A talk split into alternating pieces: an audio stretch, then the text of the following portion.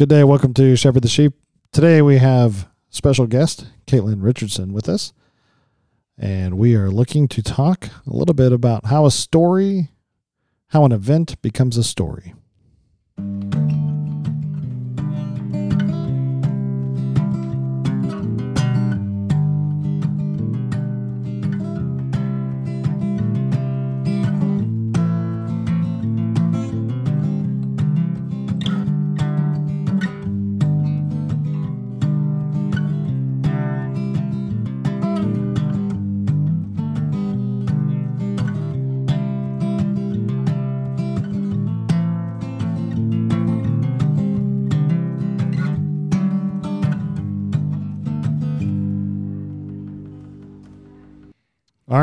Welcome back. Breaking news. Breaking news today. special guest Katelynn Richardson, Yay.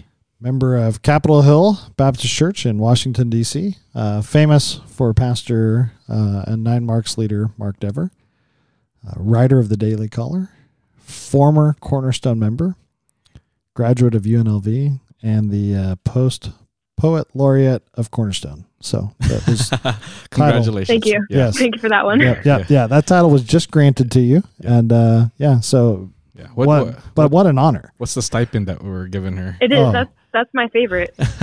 Yes, I mean it, that's such a resume builder. I know. um, I mean, it's really That's it's going at the top. yes, exactly. Yeah, it's a gift that gives all year round, Katelynn. So, oh man, that's great.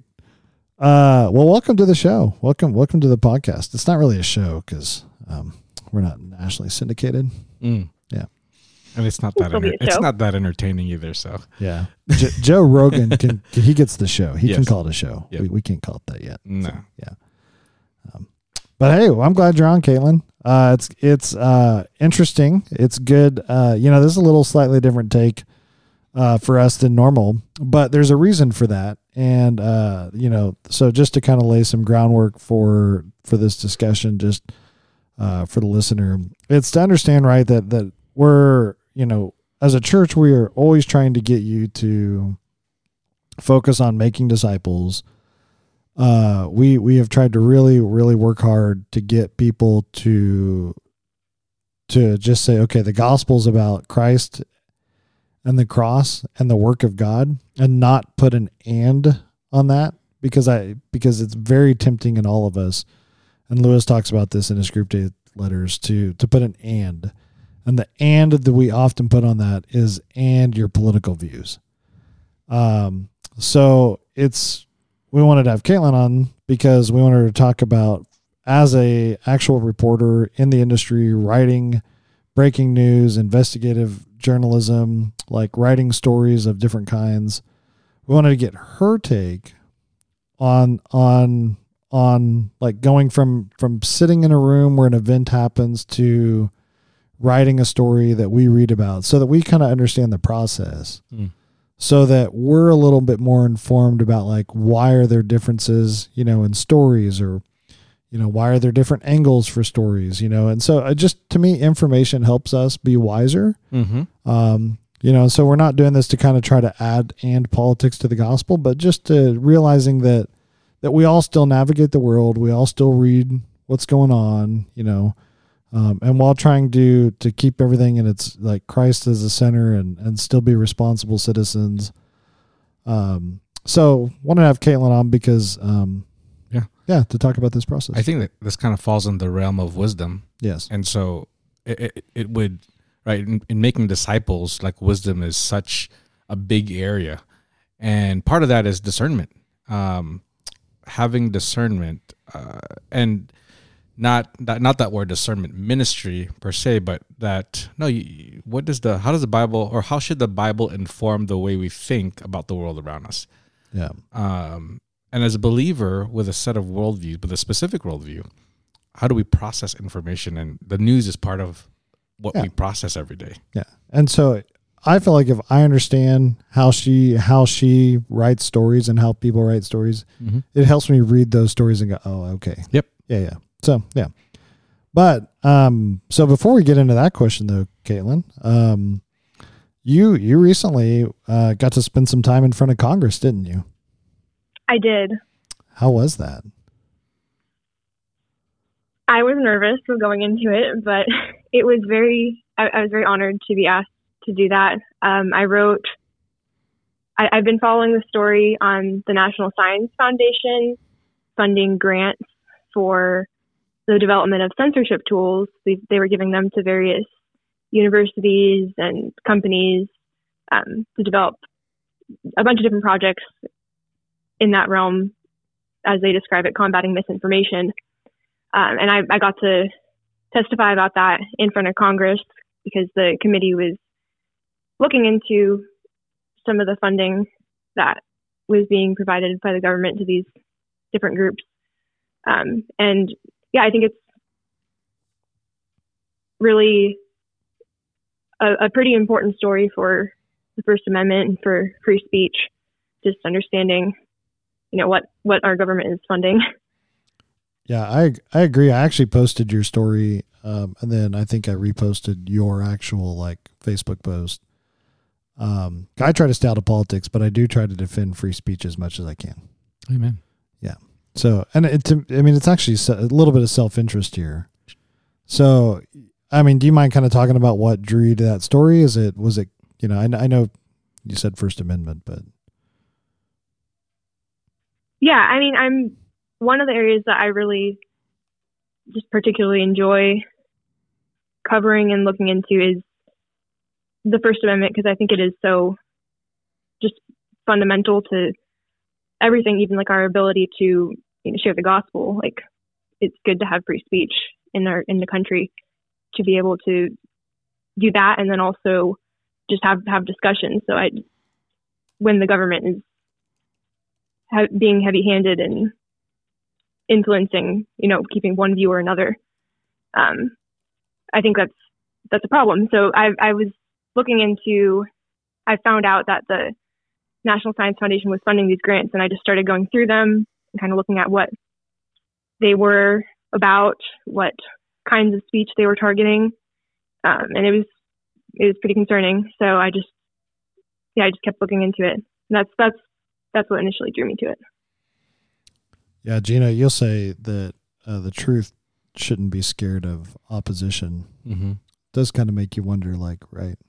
Yeah, yeah. I, when I think of freedom of speech, um, you know, you can't have critical thinking without freedom of speech. You you can't actually navigate uh, and find real solutions without freedom of speech. Um, but yeah, I think as believers we shouldn't be because that's our temptation too. We we kind of overprotect the truth by saying don't read this or don't um, don't even entertain that. But like, how do you know? Uh, how, how how do you know your truth can stand if it's not opposed by anything else? And so like there there should be no fear um, with with biblical truth because it sta- it has sta- it has stood the the, the test of the test of time, um, and um, it is ultimately truth. So like no lie can overtake it anyway. So there's no fear. There's no fear in truth. So right. yeah. Hundred uh, percent. Uh Katelynn, on that story, is that something that you like? Is that project kind of done for you, or is that, if if you don't mind me asking, is that like ongoing, or like how does that fit into kind of your daily work? Like maybe maybe if you don't mind talking about like, because pretend like I don't know anything about your job because I don't. Like, is that yeah, one of those that, where, where you have a lot of different kind of like writing projects? And so you're, you know what I mean? Like you're investigating this and you're having to cover this, like maybe kind of give an overview of how that fits into to what you do. Yeah. So I'm, I'm always juggling multiple stories typically. Usually I'll do like some breaking news throughout the day, just whatever day to day events are happening um, in my the the area I cover, which is like the courts and legal issues. Um, and then I have projects that I'm kind of working on in the background, like in between that, which are like short term or longer term. And I usually have a couple things going on, um, just based on what I've found, different ideas I have. So that one, that particular story was actually one I wrote a while ago. Um, the first it was three articles that I wrote. Two of them were actually while I was in college for a different outlet. And then one of them I wrote right when I started um, at the at the Daily Caller uh, last February. So I haven't wrote an update um, since then, actually. But it there is, I will definitely be on it. Was there a conclusion? I mean, because I, you know, there was a snippet of of of your part, but like I imagine that was like an all day thing, right? Or was it just It your was- testimony? No, yeah, it was a multiple hour hearing. So there were three witnesses, four witnesses actually, um, and we each gave like a five minute testimony, and then all of the different representatives on the committee had five minutes to ask questions to any of the witnesses or just use the time to talk themselves. Um, yeah, it ended up being, I think, two and a half hours or so. Per, that's that's the whole thing, or just just your part. Oh, the the whole hearing. Okay, um, gotcha. but my I, I did answer questions throughout the hearing. You did okay, gotcha. Nice. Yeah. So yeah, that's kind of fun. Like I know it's not fun when you're sitting there, but it's also Yeah. like yeah, such a memorable experience. Hmm. Um, Yeah, it's definitely not something that I thought I would be doing. Um, it kind of came about last minute, but I'm definitely grateful I was able to. Uh, That's awesome. Uh, in terms of you know, kind of um, some of those, I guess that's how some journalists like, right? Because now now it makes sense to me. Because every now and then an event will happen, and then like a month later, there's a book on it, and I'm like, how did that guy write a book that fast? But it's probably that he was already covering stuff like that, Mm. right? And so I don't know. Is that is that kind of like at some point is there like a Katelynn book that'll come out on a subject is that is that kind of like you know what i mean because Yeah. every night you look at me you're like oh this journalist has like six books and it's like oh yeah because they're probably researching behind the scenes Yeah, well, when you're specializing in a specific area, um, like there's there's a lot of I do like I said the courts and legal issues primarily, and then I'm starting to do more investigative work as well. Um, but there, there's other areas that people cover like education, politics, the economy. Um, but but if you're focusing on one specific topic every day, all day, doing research, knowing what is happening, like yeah, you have a pretty big body of work that you've already developed. So Mm. it's pretty easy to put something together after a while. does that like in college do they prep you well for that or is there or like because i'll now the the pastoral sermon writing part of me comes ahead like what like i was like man i'll bet Katelynn like we could really talk a lot of right now about how do you organize all your notes but we, we won't go off the rail but like is that one of those things they prep you for in college kind of like hey you have some really good kind of like note taking system and filing methods and like just to keep Um, track To an extent, I don't know that my degree in particular transferred in that the right. So being an English major, like writing oh yeah okay and knowing how to organize my thoughts and like outline was helpful. But also journalism writing is so different because you're trying to be concise and to the point. Um, and it, it has a different goal than a lot of the essays I was writing as going through literature and, and things like that. So I think the process is very different and the way I organize notes is not necessarily the same as I did in college in, in my classes. Yeah, okay. I just I know we're not even haven't got into the main question yet, but that just to me the second you said it, was was like, man, what is your like what is your note taking skills like? Because right, because at some point you you you're collecting in a database on this, you know. Now some of it's just going to be in your memory, but mm-hmm. yeah, that's so okay. So in a way, I, I guess that's helpful for me as a as a listener too, to start to realize, okay, so when I read, you know, when I read Katelynn's body of work, I'm reading somebody who's in the court system because you you cover like um, the federal courts, right, and the Supreme Court. Yeah, primarily. Some occasionally I'll do like a state court if there's something more interesting going on. Um, but but mostly it's like bigger cases in the federal court and then the Supreme Court, just regular docket. Yeah. So you, I mean, so when I read, when we read you, we're reading somebody that's that's not, it wasn't like you showed up for 50 minutes. You you've got like thousands of hours now hanging out in the court system. Yeah, which is I think part of the difference when when I started versus now. When I started, I didn't have a lot of as much context and background as I I would say I do now.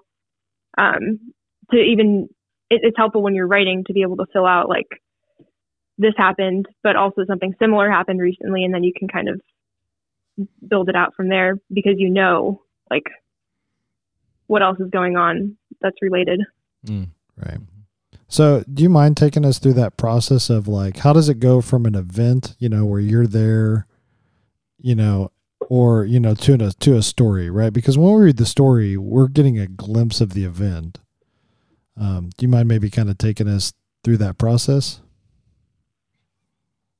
Yeah. So there's, I'd say it's different depending on what kind of event you're reading about. Um, so since I since I do the courts and legal issues, I'll just start with that. Um, if I'm covering like a hearing or, or arguments for a case, and I'm going into the courtroom or listening, sometimes there's live streams online that I'll listen to.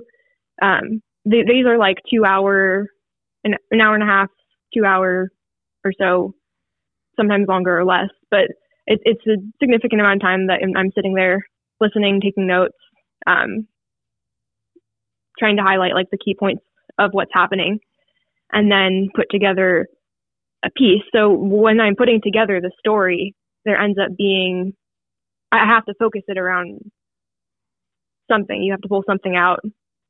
Um, you know, to be your lead, to be your headline, and that that's that's one form um, of, of covering an event. And then sometimes there's court filings where it'll be like a document that I'm looking at and I'm reading through this document and trying to pull out the most important information, put it into a story. What I think is most helpful for people and what the main point of it is. Um, but in, in other fields, if you're covering like politics, sometimes there'll be other reporters who are sitting at a press conference or um, doing interviews with different political figures, and it, it, it all it's all it differs based on what you're covering. Huh.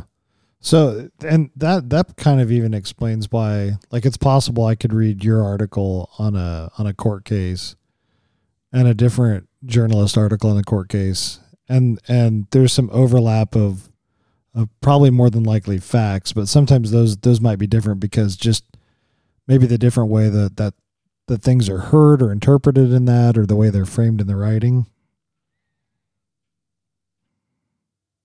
Yeah, I think different um, different journalists, different outlets will see different parts of, you know, if they're covering a court case or hearing or whatever they're covering as more newsworthy, and they'll lead with that. Um, the facts, the event, they went to the same event, they heard the same facts, and maybe the story includes a lot of the same elements, but the what they're shaping it around and um, putting forward at the top might be different based on how they're perceiving it, and then that goes into somewhat what like your presupposi- presuppositions are um, as to what is what is important and what is newsworthy. Hmm. Yeah, I think that's important for people to realize. Um, uh, number one, we're all human beings, and so we're all going to prioritize information differently uh, because how we view the world and uh, is is is going to come from what we deem important. So, I mean, it's going to be fair to say that no, no matter what news article comes out, um, there's several layers. There's there's the reporters, um, there's the reporters' priorities, maybe how they maybe the information that they see or deem as important, and then there's also the establishment because I, I imagine maybe like a news organization might have its own philosophy. Uh, a reporter might have his or her own philosophy on on the approach.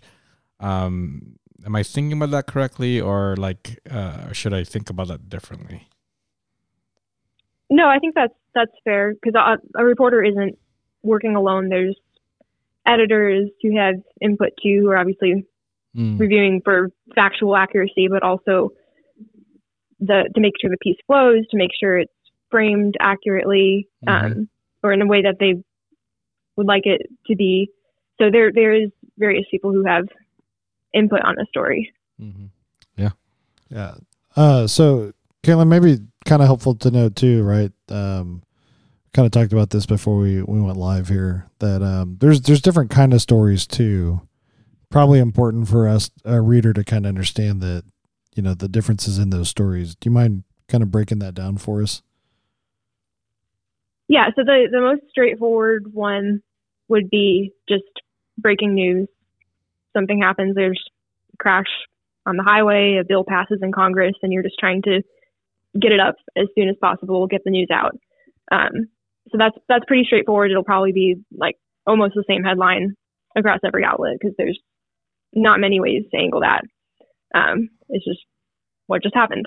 Mm. And then there's other pieces that are more analysis that's taking an event, adding context, giving some commentary. Um, you might interview like experts. So I'll do a lot of pieces that are like, what do legal experts say about this particular event that just happened in the court system? Why do they think this is happening? Um, so then, then that introduces, well, who are you talking to? Who are these? Who, who is the reporter interviewing? Are they choosing, you know, people on both sides? Are they selectively interviewing? Um, that's something to consider. Uh, but there's other kinds of pieces too. There's like more longer investigative work. Like I said earlier, I might have some projects in the background that I'm doing research on for a long time. Um, there's trend pieces that analyze, you know, an increase or of different things occurring over time. Um, there's interviews, profiles of an individual. So you, you kind of need to realize what you're reading, if it's a straight news piece or if it's something else that maybe it didn't just happen, but it's add, adding context or Hmm. or something like that. Yeah, it's almost like biblical genres. You gotta, if you're gonna preach a, a, a gospel narrative versus, you know, the Proverbs or an Old Testament narrative versus an epistle, um, you kind of have to um, lay the lay a little bit of foundation there and a little bit of context so that people understand better. Yeah, that's interesting.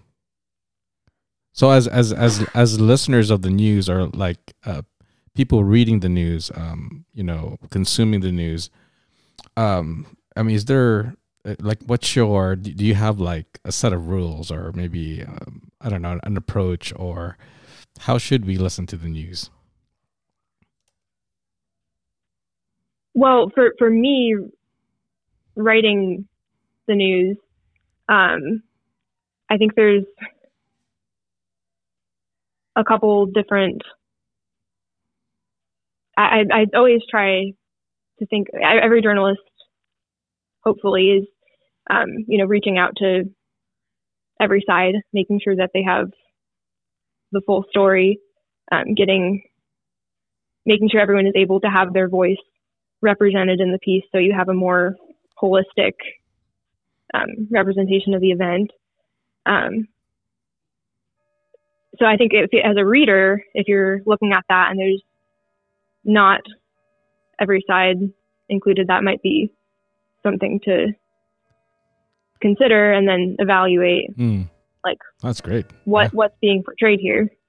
yeah like being able to it's like don't just um like if you're getting if you realize you're only getting one side it's not wise to just maybe formulate a conclusion based on solely that information you gotta have a well-rounded view of what's happening right Yeah.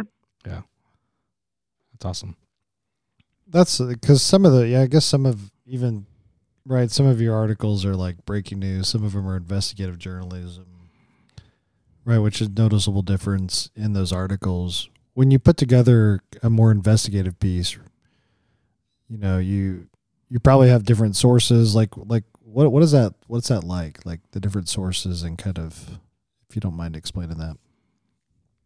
Yeah, well, even that kind of varies story to story what specifically I'm working on. But usually, I've been doing research already. I've been reading, um, reading up on whatever I'm looking into, and then contacting different people, getting their getting their take on it, um, or if they're if they're involved, getting them to speak to the facts, um, and then then I'll have other people who are maybe experts who can kind of give more commentary and analysis to include along with it. Wow, I wonder how that phone call phone call go, often goes. You, you you call an organization like, "Can I get your uh, opinion on this or that?" And I'm a reporter from the Daily Caller. Caller, do you, do you get hung up on, or do you get how do you get treated, or like, are you is your voice welcomed, or you know what I mean? Like, are they usually inviting your your um, questioning? Uh, does that make sense? Mean, it depends on who I'm at. I'm, I'd say most of the time people are pretty receptive and would like to if you're reaching out to them there's a reason usually like they're going to be mentioned in the story so they want to be able to have their input in the, included in the story um, but if it's more of like i'm exposing something uh, sometimes the subject doesn't always want to talk. Right. Yeah is there in terms of of quoting people and you know taking those stories down right there's there's on the record there's off the record um what, what are what are is there's like a code of ethics right that you guys uh you guys there's my oklahoma coming out of me right that that reporters are are expected to follow? It's it's or is it like yeah yeah legal code of conduct or I, there's a there's a set of terms that we'll use when we're communicating. So as you just said, like on the record would be, I can use anything from this conversation in the piece. Um, everything's fair game. Um, off the record would be, I can use nothing. This is just for my information, and I can, you know, try to find this information another way, but I can't quote you. Um, there's on background, which is I can, you know, attribute it to like a source familiar or um, a person, or I can give like a brief description of their profession, maybe. Um, so if it's like something in Congress, like a aide for a Republican senator or something like that. Um, so that's when, if you're reading pieces and you see those kind of terms, the, that person who they're quoting did not want to be identified outright. Um, so that those are how we communicate with with sources. I always try to be very clear at the start of the conversation and establish what's so we both know there's no misunderstanding um, what what we can use and what, what we can't. Once you you know once you start to get information, is is it expected like you know you is it expected to get like you know um, somebody else to validate the, the the facts, or is it kind of one of those like depending on the source, like right? Like if you're if I'm like if I'm in the story and I give you what I say, like you don't have to go find a witness necessarily to verify what I said, but are there like some facts that you have to get like kind of two or three eyewitnesses, or there? That's a good question. Like that how, is a really good question. Yeah, like how good um, is your um, source? Basically, is what you're asking. Like, or like, yeah. how do you validate the the the veracity of the information, I guess. Yeah. Yeah, that's that's another thing where it's as a reader you want to be aware if if you read through the story there's a single source and it's anonymous, they're not identified. You might give less weight to that than if there are multiple sources, they're okay with their names being put in the story. Mm. Um, that's something just to be aware of where that information is coming from. But yes, as a reporter, those are decisions that the reporters and editors have to make. If I if I get a piece of information from one source, I have to kind of personally discern like do I, whether this person is trustworthy. Um, and then obviously I, you try to get confirmation from multiple sources, that's ideal. Um, and I think that's you know as like as a Christian journalist, I try to make sure that if I'm stating a charge some or something um, that there are multiple sources because Mm. that you know that that is the standard. Yeah. And I think that that's something that will vary from reporter to reporter what what is sufficient um, in order to run with a story. Different editors and reporters will have somewhat different views on that, um, and that's something that gets hashed out as as the writing process happens. Sometimes I'll get I'll submit something and it gets sent back. You know, they're like find find more find more information, talk to someone else. Mhm. Um, so that, that's part of the process. Yeah, I'd imagine, right? Because um, it just seems like corroborating evidence is is probably the level of of the information, right? Like, you don't need a corroborating evidence.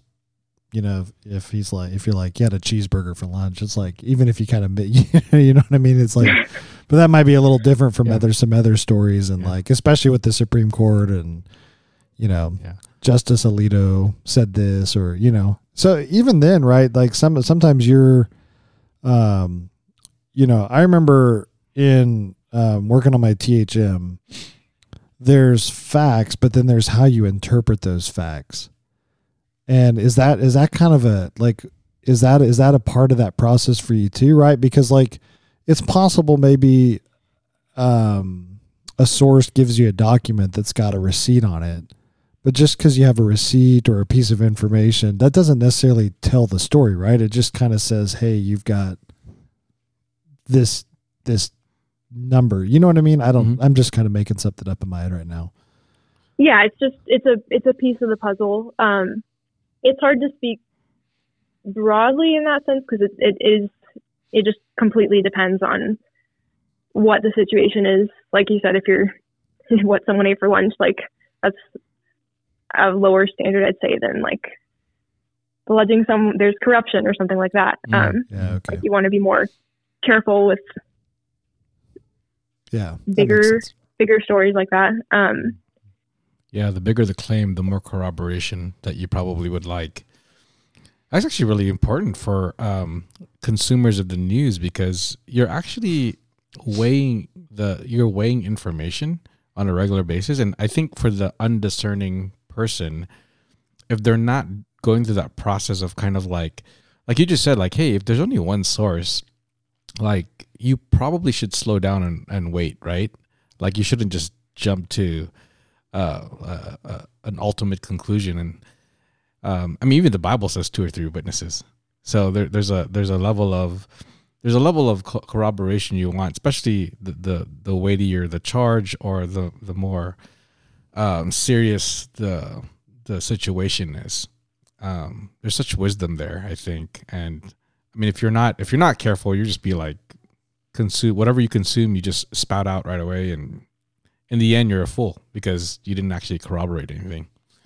So yeah, that's that's so important to be aware of that because you know they might be one person said something, they had a motive for saying that, the outlet had a motive for running it, um, and then it, it's out there, and it might be might be true. Sometimes there's all the time there's stories you know that run like a single source says something, and then later another outlet will corroborate it. They'll get more sources, and it turns out it's true, but you don't know that's the case um, initially. So I think there is a fair amount.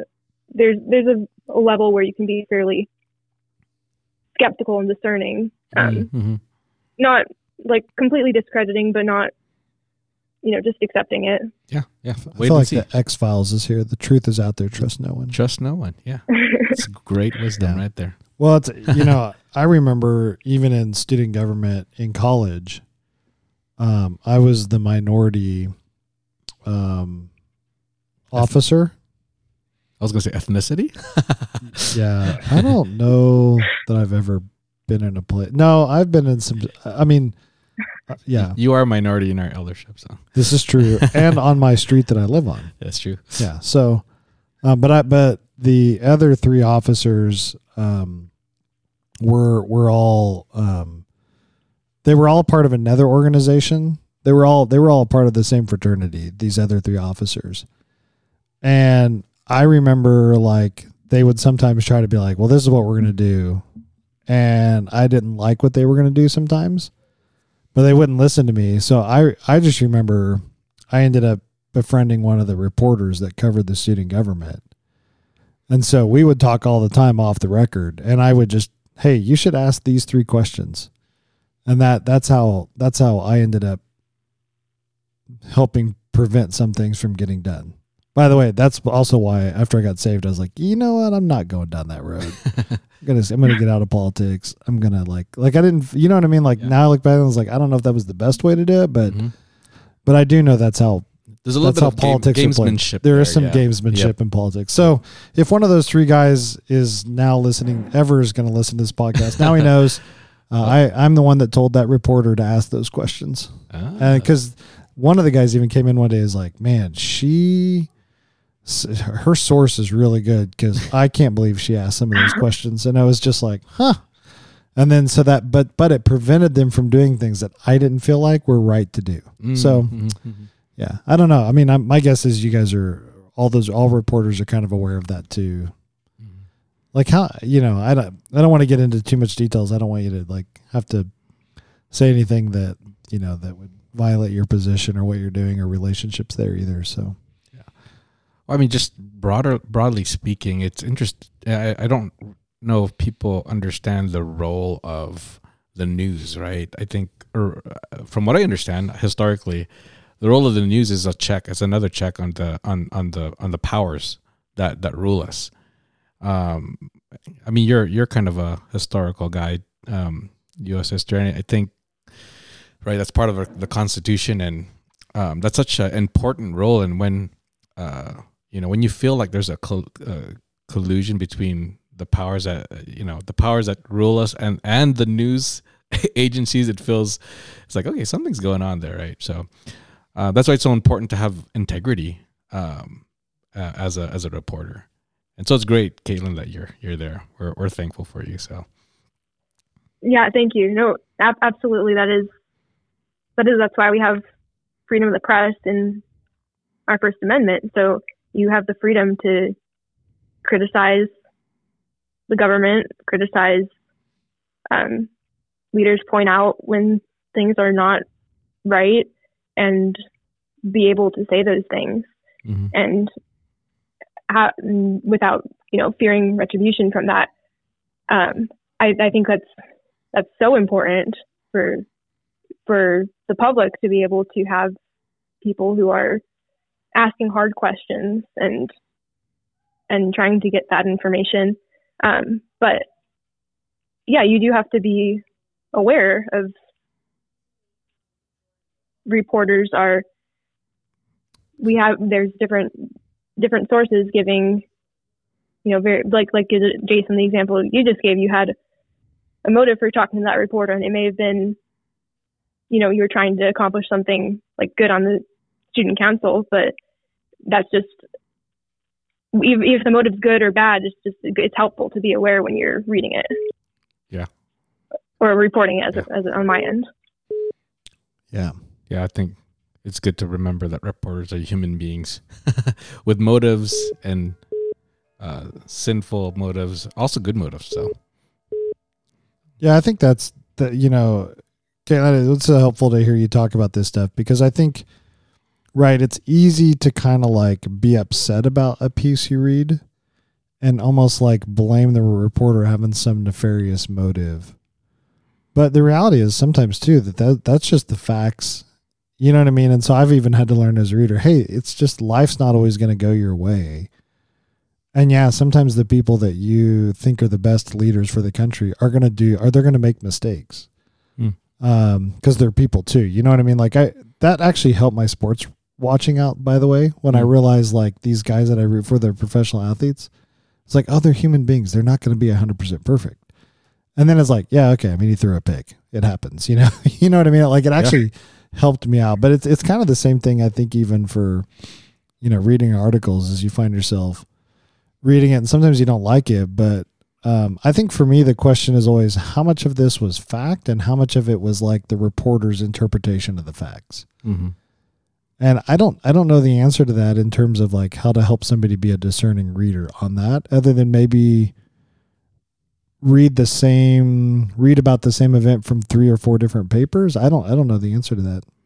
Yeah, I think the framing uh, is kind. It kind. It's it's kind of when you read a, an article. There's always facts, but then the way, like Katelynn said, the way it's framed, you can kind of sense the direction they. they- Everyone's trying to convince you of something. I- I feel like, uh, and so the way you frame it, it's like I want you to. It feels like sometimes, and may, this may or may not be fair. It feels like sometimes they want you to have a specific conclusion. Is that fair, Katelynn, or is that uh, is that? I mean, I, I, don't know if that's true of all organizations or reporters, but I think that's I think that's fair in some instances, or if they don't, even if they don't want you to have a specific conclusion, they are going into this with their own Mm, mhm. presuppositions, their own assumptions, and they are going to write it based on that. So, for example, um, if you're covering like a speech of an elected official and you are very invested in one um, one area of policy and he doesn't mention it, one outlet might men- write the speech, write that article, and say XYZ politician made no mention of this in his speech. And then another outlet might just stick to what was said. Um, Mhm. So, like, e- even by excluding certain information or highlighting information that was excluded, that's another way that I think that That's a good point. enters into the equation. Yeah, that's a good point. Um, gosh, I feel like we do that to to each other uh, within the. I mean, within theological circles, um, it's like they didn't say that, therefore they're this. You know what I mean, or something like that. Just I remember in college, um, Helen Thomas came to our college and gave a speech. Um, and uh, I remember hearing about it at the last minute and going. And that was that was an interesting speech. Like that was an interesting kind of speech she gave us because um she she talked about um by the way, Helen, Helen Thomas was like the lead White House press corps reporter for like, I want to say 40 years. Um, Katelynn, are you very familiar with her? I'm not shocked if you're not, because I, I think she's she passed away. I think in 2013 or I, I feel like I've heard the name, but I'm not I'm not familiar with her. Yeah, so she she um she was actually I mean, it's kind of a big deal because one she was um, one of the I think if not the first female press corps reporter for the White House, but she ends up being the lead reporter in that right whenever the president or the press secretary whoever's talking is done talking, she always got the first question. And if I'm not mistaken, um, she was kind of ousted as the the in that honorary position. Um, yeah, she had to resign. I think a few years before death from that kind of honorary. I don't remember the story with that. Either way, I remember her talking about um, an engagement or an action she had with with Gerald Ford. This where where Ford told her he's like, "There's what we there's." You know, you're asking questions you're getting about 10% of the information from us you know that we want to tell you and then you're she's like and then we're only able to write about 10% of what actually happened in that event so it was interesting because i that's in fact that has always stuck with me to realize that you know that ford is telling her like look you're asking us questions but you you, you haven't even unearthed 90% of what we're really doing back here in the office.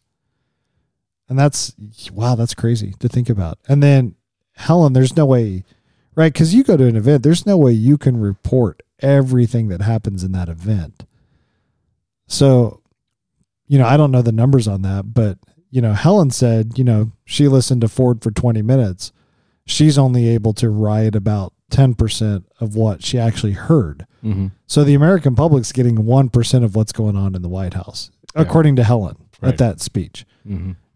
So, Yeah, I mean, yeah, that's in a some. I mean, some of that twenty minute speech, maybe some of it's repetitive, maybe some of it isn't, you know, particularly interesting. But again, that's that's a judgment call um, on the on the reporter's part as to what what is most interesting to highlight um, in that story. But I, you wouldn't want th- that's the reason reporters have a job. You don't want to read the twenty minute transcript of what he said.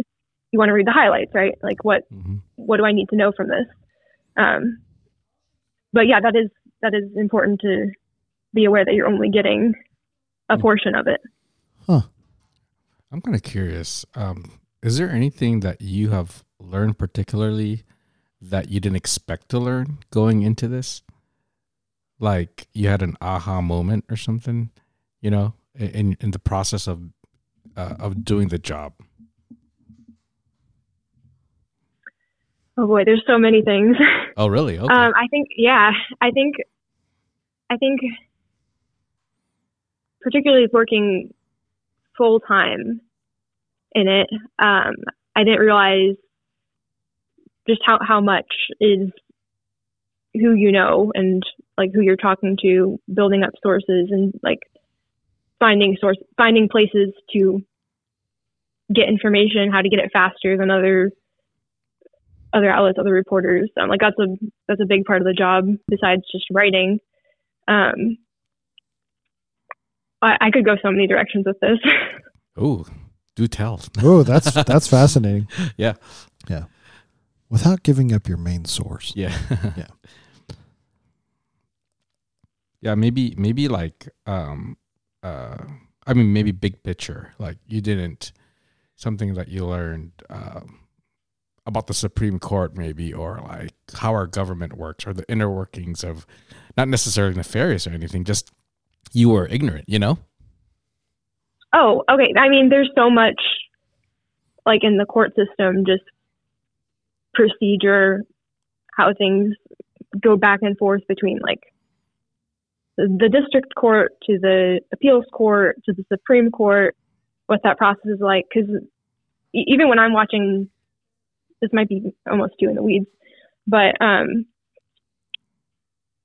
there there will be like the main case on the merits going through the three levels of the courts, and then there'll be like an emergency appeal on one aspect of the case.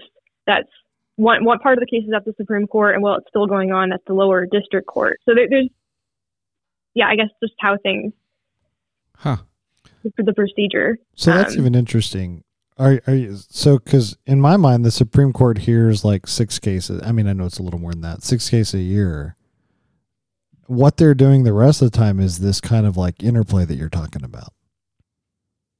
Yeah, so for, for I guess more of a concrete example, there's um, like the border. There's Texas putting up wire on the border.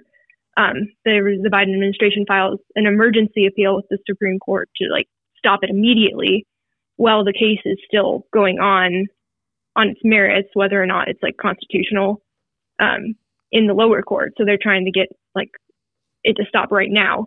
Um, so there'll be headlines like Supreme Court rules this, but it's not a permanent ruling.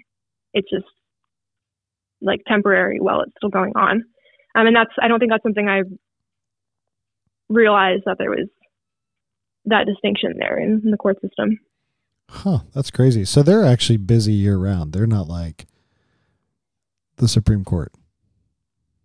Yeah, they're, they're pretty busy. Even over the, the they take the summer off. Um, they, most of the rulings are issued by June, but then they're still getting like emergency appeals. Like I just said, they're adding cases to the docket for the new term. Yeah. There, there, yeah. There's always something going on. I'd actually kind of imagine too that that's. It's not like they can stop reading laws. Yeah, I think it's like a never ending um because they're trying they're they're making arguments and those arguments I mean if you ever read some of their um I don't know what it's called, but Yeah, they're when they their rulings, I guess they represent whoever represents the the majority position. It's like elaborate. I'm just like, man, man, these guys are great writers.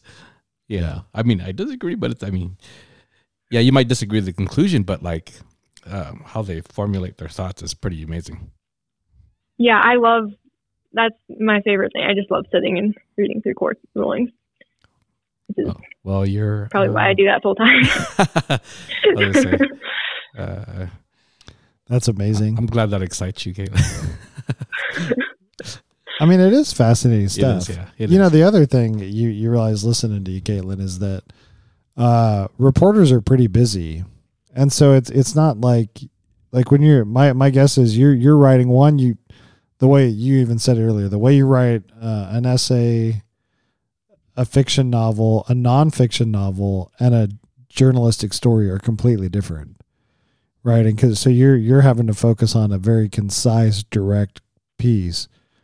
You you don't you almost like as an outsider listening in that's somewhat familiar with writing it almost like you don't have enough time to really even think about that personally do you? To, to you know what i mean? It's almost like hey let's just get the facts out and move on to the next project yeah, and I mean, again, that depends if it's if it's a breaking news story. That's definitely the case. I'm just trying to get it up as soon as possible with what we know just happened. If it's an investigative piece or a longer piece like that, I typically am putting more thought into it and really thinking through um, the research, even the questions I'm asking, like thinking about the, the questions are so important. Thinking about even what what information you need. If you don't know what to ask, like you're not going to get the right what you're looking for. Um, but yeah, day to day, it definitely is very very busy. So you don't always have time to just sit and think about like every single story that comes that I write.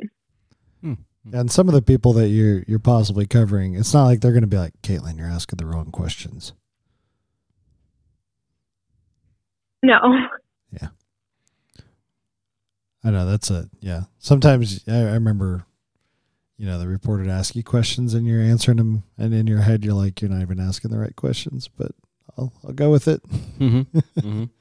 Yeah, I mean sometimes people will like you know add beyond what you ask, but Mhm. Right. Yeah, I just remember that Brian that Brian Regan comedy piece. I don't know if you've caught him, Katelynn, where he was like, "I wish I were a politician." I wish he was like, "I wish I could have answered questions in elementary like a politician." Teacher's like, "Brian, what's two plus two? I'm not take. I'm not fielding questions today. oh man, uh, I'm not fielding questions today. Uh, or you give a different answer. Well, I really like apple pie. You know, that'll switch the subject. like wait, we were asking about math. Right. Mhm. Exactly. yeah. Uh, I love it. Well, th- this is helpful. It's helpful to me to hear because, again, you know, you kind of start to realize one, journalism is very busy. Um, two, it is possible, right? Like depending on the, I think dep- I think what I'm hearing is breaking news um, is written fast. Uh, investigative pieces ask good questions while you read the journalistic article. Yep. You know, like, okay, if that's a fact, like, I don't know. I don't know what questions to ask right now. I know that when I read, that's why sometimes I actually don't like to read because sometimes it like it's very mentally taxing for me because I ask a lot of questions while I read.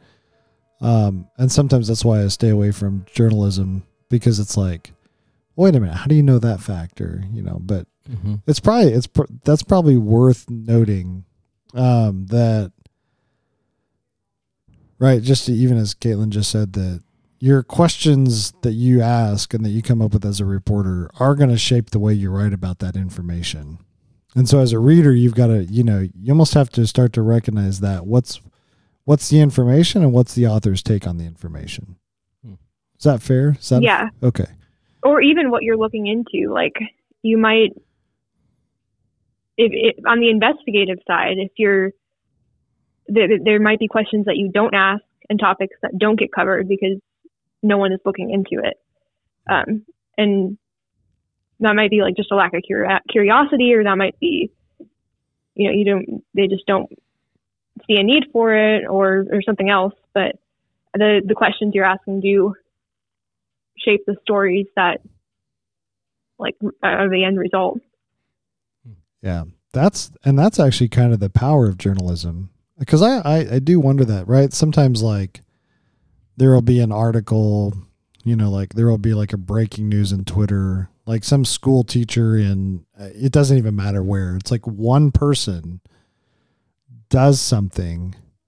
And it's interesting to see the effects of that one story that insta gets shared and reposted by you know 230,000 people and then you hear your friends like talking about it personally. And it's interesting how often people be like man can you believe what's happening in america? And you're like it's that that that was one person that was one school teacher in florida. Like that doesn't necessarily mean that's happening in america. In every school and every yes. situation. Yeah. you know what i mean? And it's it's interesting. So the power that the media has is that's where that right because the perception and to me that's to me that's one of those things that i would love to get by if i could go behind the scenes in journalism i would love to go sit in the room and listen to the person that gets to make those vital decisions say yes to this story and no to this story.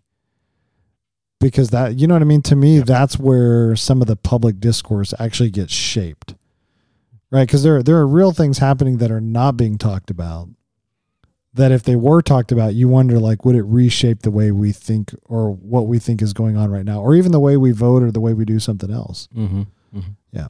Yeah. and that's one of those questions No. yeah go ahead katelynn No, I was gonna say absolutely, absolutely. Like you asked earlier, one of the things that I learned or that surprised me, I guess, starting this, I think it's like the lack of curiosity on behalf of some reporters.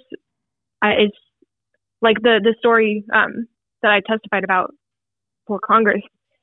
I'm I'm just shocked that like there weren't so many more report like there are reporters covering censorship issues, but that story in particular is just it was surprising to me that not it didn't get a lot of coverage initially that not a lot of people were looking into that. So that is if if you're fixated on maybe one thing that and that's what the media is putting out and that's what direct people's attention is being directed to there could be so many other things happening that you're just not not aware of um, that really important You know, I wonder. Sometimes I feel like on First Amendment, people don't understand the implications instantly. You know what I mean? Like it actually, at some point in in my life, there was a discussion on the implications of of what happens if our free speech ceases. And I think that's probably for me personally why like you're not going to see a lot of political posts from me.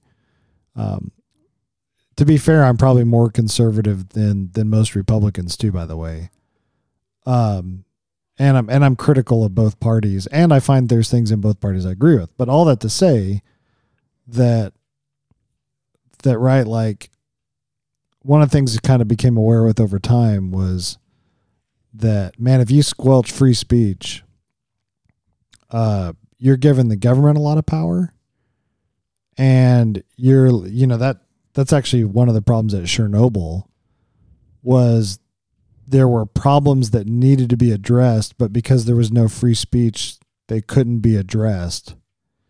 And so instead, like more lives died, and then and then the government turned around and took no responsibility for Chernobyl and the nuclear power event, and instead basically blamed the leader of it, who kind of had his hands tied because he couldn't freely speak. Mm-hmm. And so, you know what I mean? Like there's that. And then uh, on social media, all, all of a sudden, and I haven't seen it in a while, the fact checking stuff. And to me, there's this like, okay, like I, I read a couple of the fact checks just to see. And I was like, this isn't a fact check. This is a, we interpret the information differently than you do. And therefore you're wrong because we interpreted it this way. And I'm like, you know, I don't want the government telling me how to interpret information Mm-hmm.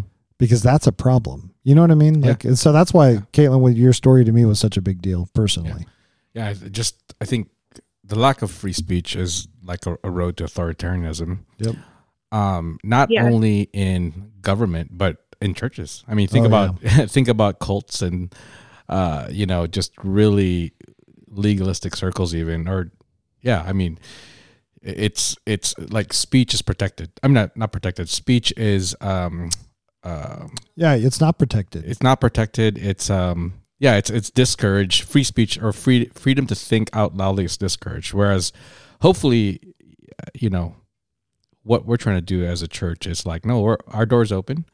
Like, ask anything, yeah. um, because there's there's there's nothing that, I mean, there's freedom here. Yeah. Well, we we came from, and, and you know, I don't. Well, I want to be careful how I say what I'm about to say, but I definitely remember in one of my college experiences hearing a lot. Be careful reading that writer. And at some point in my THM, sorry, I just gave it away. You had to read that writer, and you came to realize, you know, somebody, you know, you came to realize one, some of these guys weren't as bad as they were told they were bad. But two it actually helped you it, it's interesting right? Because sometimes you get through the whole thing and go you know what? The truth is the truth can withstand this. Yes. um, and then you then you kind of find yourself actually thankful for getting outside of the bubble. So you know what i mean? All that to say there's a hundred reasons why why i think it's wrong for churches to be like you can't read this guy or only read these selected authors. Um, and and really it's the, the problem is a wisdom thing Mm-hmm. right? There are some guys that are okay to read for right? I would say a mature somebody who's walked the lord for a long time there's nobody in my mind that's off the table for that person to read. Right. um for somebody who, who whose convictions in christ are right there's faith in christ there's trust in christ but but just maybe a baby believer i'm gonna say you know like let's let's get you some people that that um, are more like-minded in the sense of like having integrity in the way they understand the gospel Mm-hmm. before i send you you know like some i'm not going to bring some writers in front of that person Right. Right. yeah I'm, and i'm trying to not list author's name because i'm not trying Yes. to throw shade you know what i mean i'm just trying to like No, absolutely. I th- Yeah, but it to is important though because we're not, we don't need to micromanage people's um, thinking, but we do need to teach them how to think and how to be wise. yeah So it's it's that old um, adage, right? Like teach a man to to fish, right? Rather than just give him the fish, like, or tell him what to do on every specific thing. Now it's like t- teach him how to think, teaching teach him how to discern, um, so that no matter what comes in front of him, he he knows how to navigate it, or he Yeah. can at least learn right through that through that and have a process of yeah. navigating. So that that happens with the news as well. We need to know how to consume it well. Yeah. And uh, at least for me like understanding like just the whole sources thing is such a important uh, aspect of of uh, corroborating like truth. And yeah i thanks. That's really helpful. Yeah. Did we miss anything katelynn? Did we did we i know we didn't uncover everything but did we not ask any questions that we should have asked? There see there it is. Um, I guess maybe something I would bring up is also the lang- the particular language that's being used and word choice, besides just the structure of the article and what they're putting forward, like what terminology they're using, yeah. Um, can also be like uh, like if you're you know talking about abortion or something and you're saying like a woman's right to choose versus you know calling it what it is. Um, i think that's also important to be aware of when you're like reading stories and it helps to understand like where they're coming from. No, a hundred percent. Yeah, Gabe and I were driving around the other day, and he said something about he, was like, he said something, and I was like, no, abortion is when they um, kill a baby before it's born, and he was appalled, and I was like, of course you're appalled. And then he followed up with like, "How? Why do they do that?" And I was like, "Because they call it women's rights." And Gabe was like, "That's the." He was like dumbfounded by the terminology change, and I was Mhm. like, "Yeah, eleven year old gets it, but, um, you know, yeah, you're hundred percent right. You almost, you know, I read an article. President is decimating the government. Well, he just wanted a smaller government, so." It's probably that's probably one of those fair questions to ask, right? Like, why are you choosing this word? when you're talking about this. Mm-hmm. Yeah. Yeah. yeah. Even if it's just like adjectives, are you exaggerating or like padding it out, Mm. making it seem more interesting or, or bigger than it is? That was my thought. Like, hmm, choice, interesting choice of adjective. Yeah. That's I, I think you're spot on. And and now that you even say that, that is one of those questions when I read articles. Uh, I always read like how are they taking the facts? Because I, I if I'm really interested or if I really like vehemently disagree, I'll go read somebody else and kind of see where the crossover is, and then be like, okay, you know, um, yeah. But why did you pick that word? Yep. Yep. Yeah, because that word, because when you're writing and you're writing concisely, I do remember this: the the more concise you get, the more choosy you become on the words you use. Yep. Yeah. because you have Yes. to. So there's a purpose. Yeah. You're saying, yeah. yes, There's a intentionality behind every single word that's printed. Yeah. Absolutely. Yeah. Oh, yeah. that's that's great. or, or there'll be like nicknames, you know, assigned to different maybe piece of legislation has one nickname and one outlet, and then another outlet will calls it like the title. Just even things like that, like the ma- names you're making up, like why why you're ascribing certain terms to Yeah. different things. Yeah. Yeah, I actually that was interesting cuz um yeah, I do remember that from my political science days that they actually instructed you um one the rule as a in in politics is you never admit that your party made a mistake. Um which is actually horrible leadership by the way. Uh but two you always find a way to positively spin it and if you can make your the other party look bad in your positive spin? Right so yeah that's a good point right? You're this this bill that does x if you can make it you know if you can if you can come up with a term that makes it sound like it's doing the opposite of what it's trying to do well then you just won the day. Hmm. because you can get perception to you know yeah. Or it's you know it's like somebody's like hey we should we should take care of americans first well that's racism and it's like see that that's a you're choosing to interpret you know what i mean like Yeah. but do you not expect your american government like you the funny part is if i went to croatia nobody's appalled that the croatian government is first saying how do we serve the croats Right. yeah. So you know what I mean? Like it's Oh, funny yeah. the the the double standards. Trevor Bauer, by the way, uh, a pitcher. If you read, if you, if you watch this uh, this YouTube, why baseball doesn't exist, why Japan. So it's the channels why baseball doesn't exist, and then the the the title of the video is why Trevor Bauer is loved in Japan. It is fascinating and and it's related to this topic because at the end he shows how certain events were painted one way by the Japanese media while the American media they were painted in a completely different light.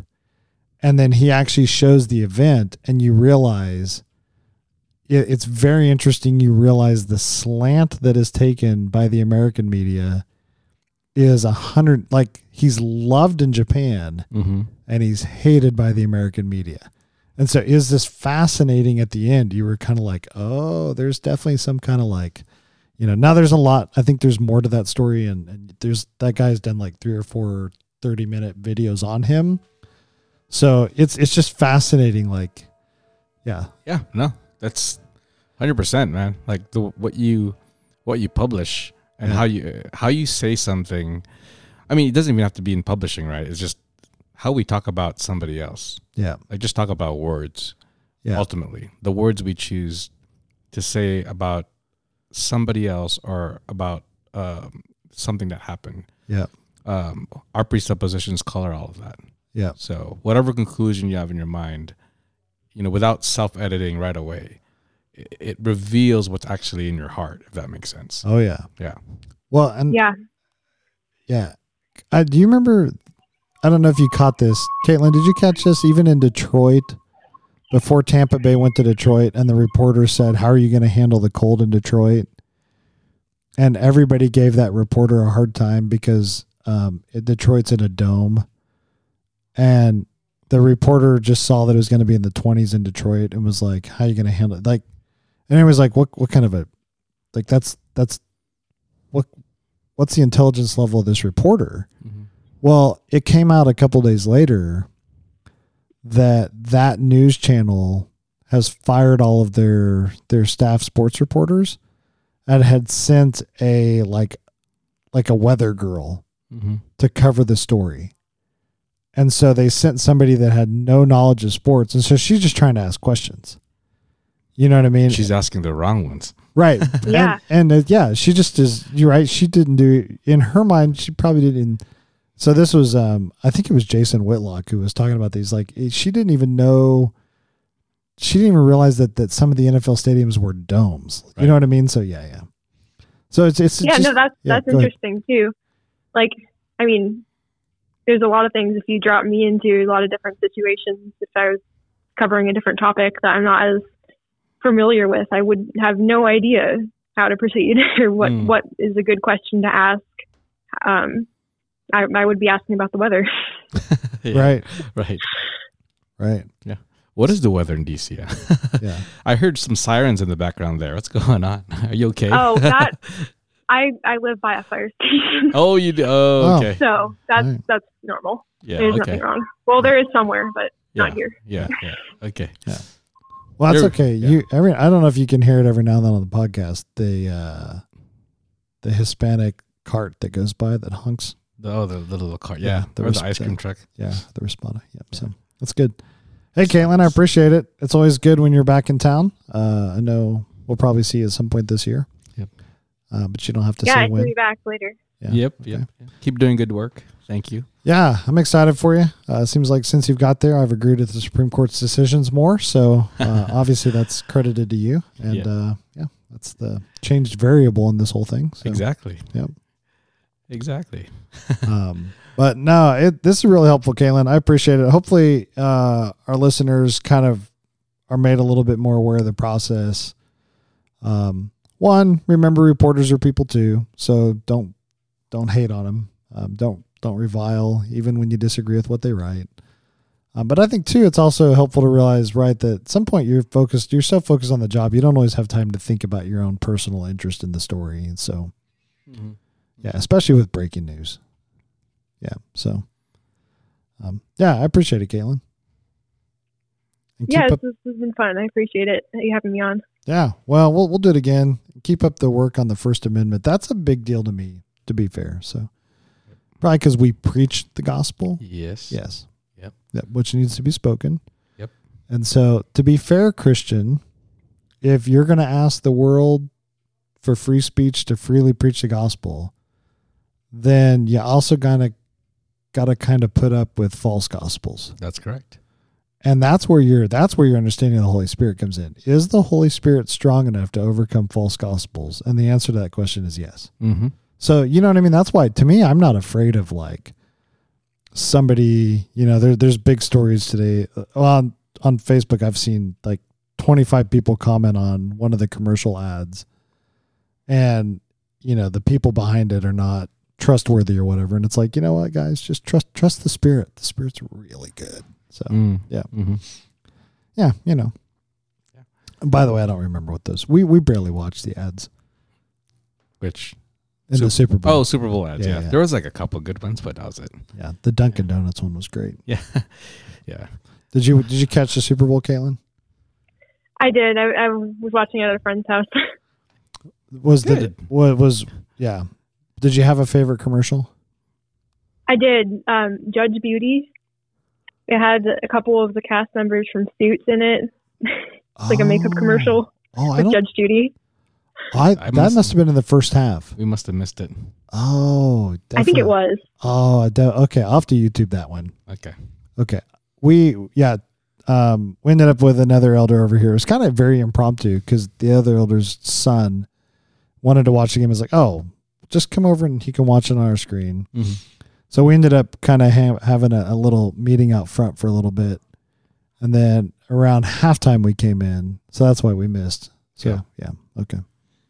Yeah, I think I, I missed part of the first quarter because I, my friend and I headed over after evening service, and then I missed the fourth quarter. I had to go home, but she was calling me and updating me. That's right. The game started at like six thirty your time, huh? Oh yeah.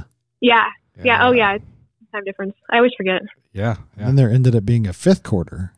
Yeah. I know. Yeah, that's Yeah. crazy. I don't even watch football that much, but I do watch the Super Bowl. Yep. Yeah. Well, that's good. All right, Katelynn, we're gonna have Anthony close us out, and then uh, we'll we'll stop the recording and then say goodbye. So, all right, Anthony, send us out.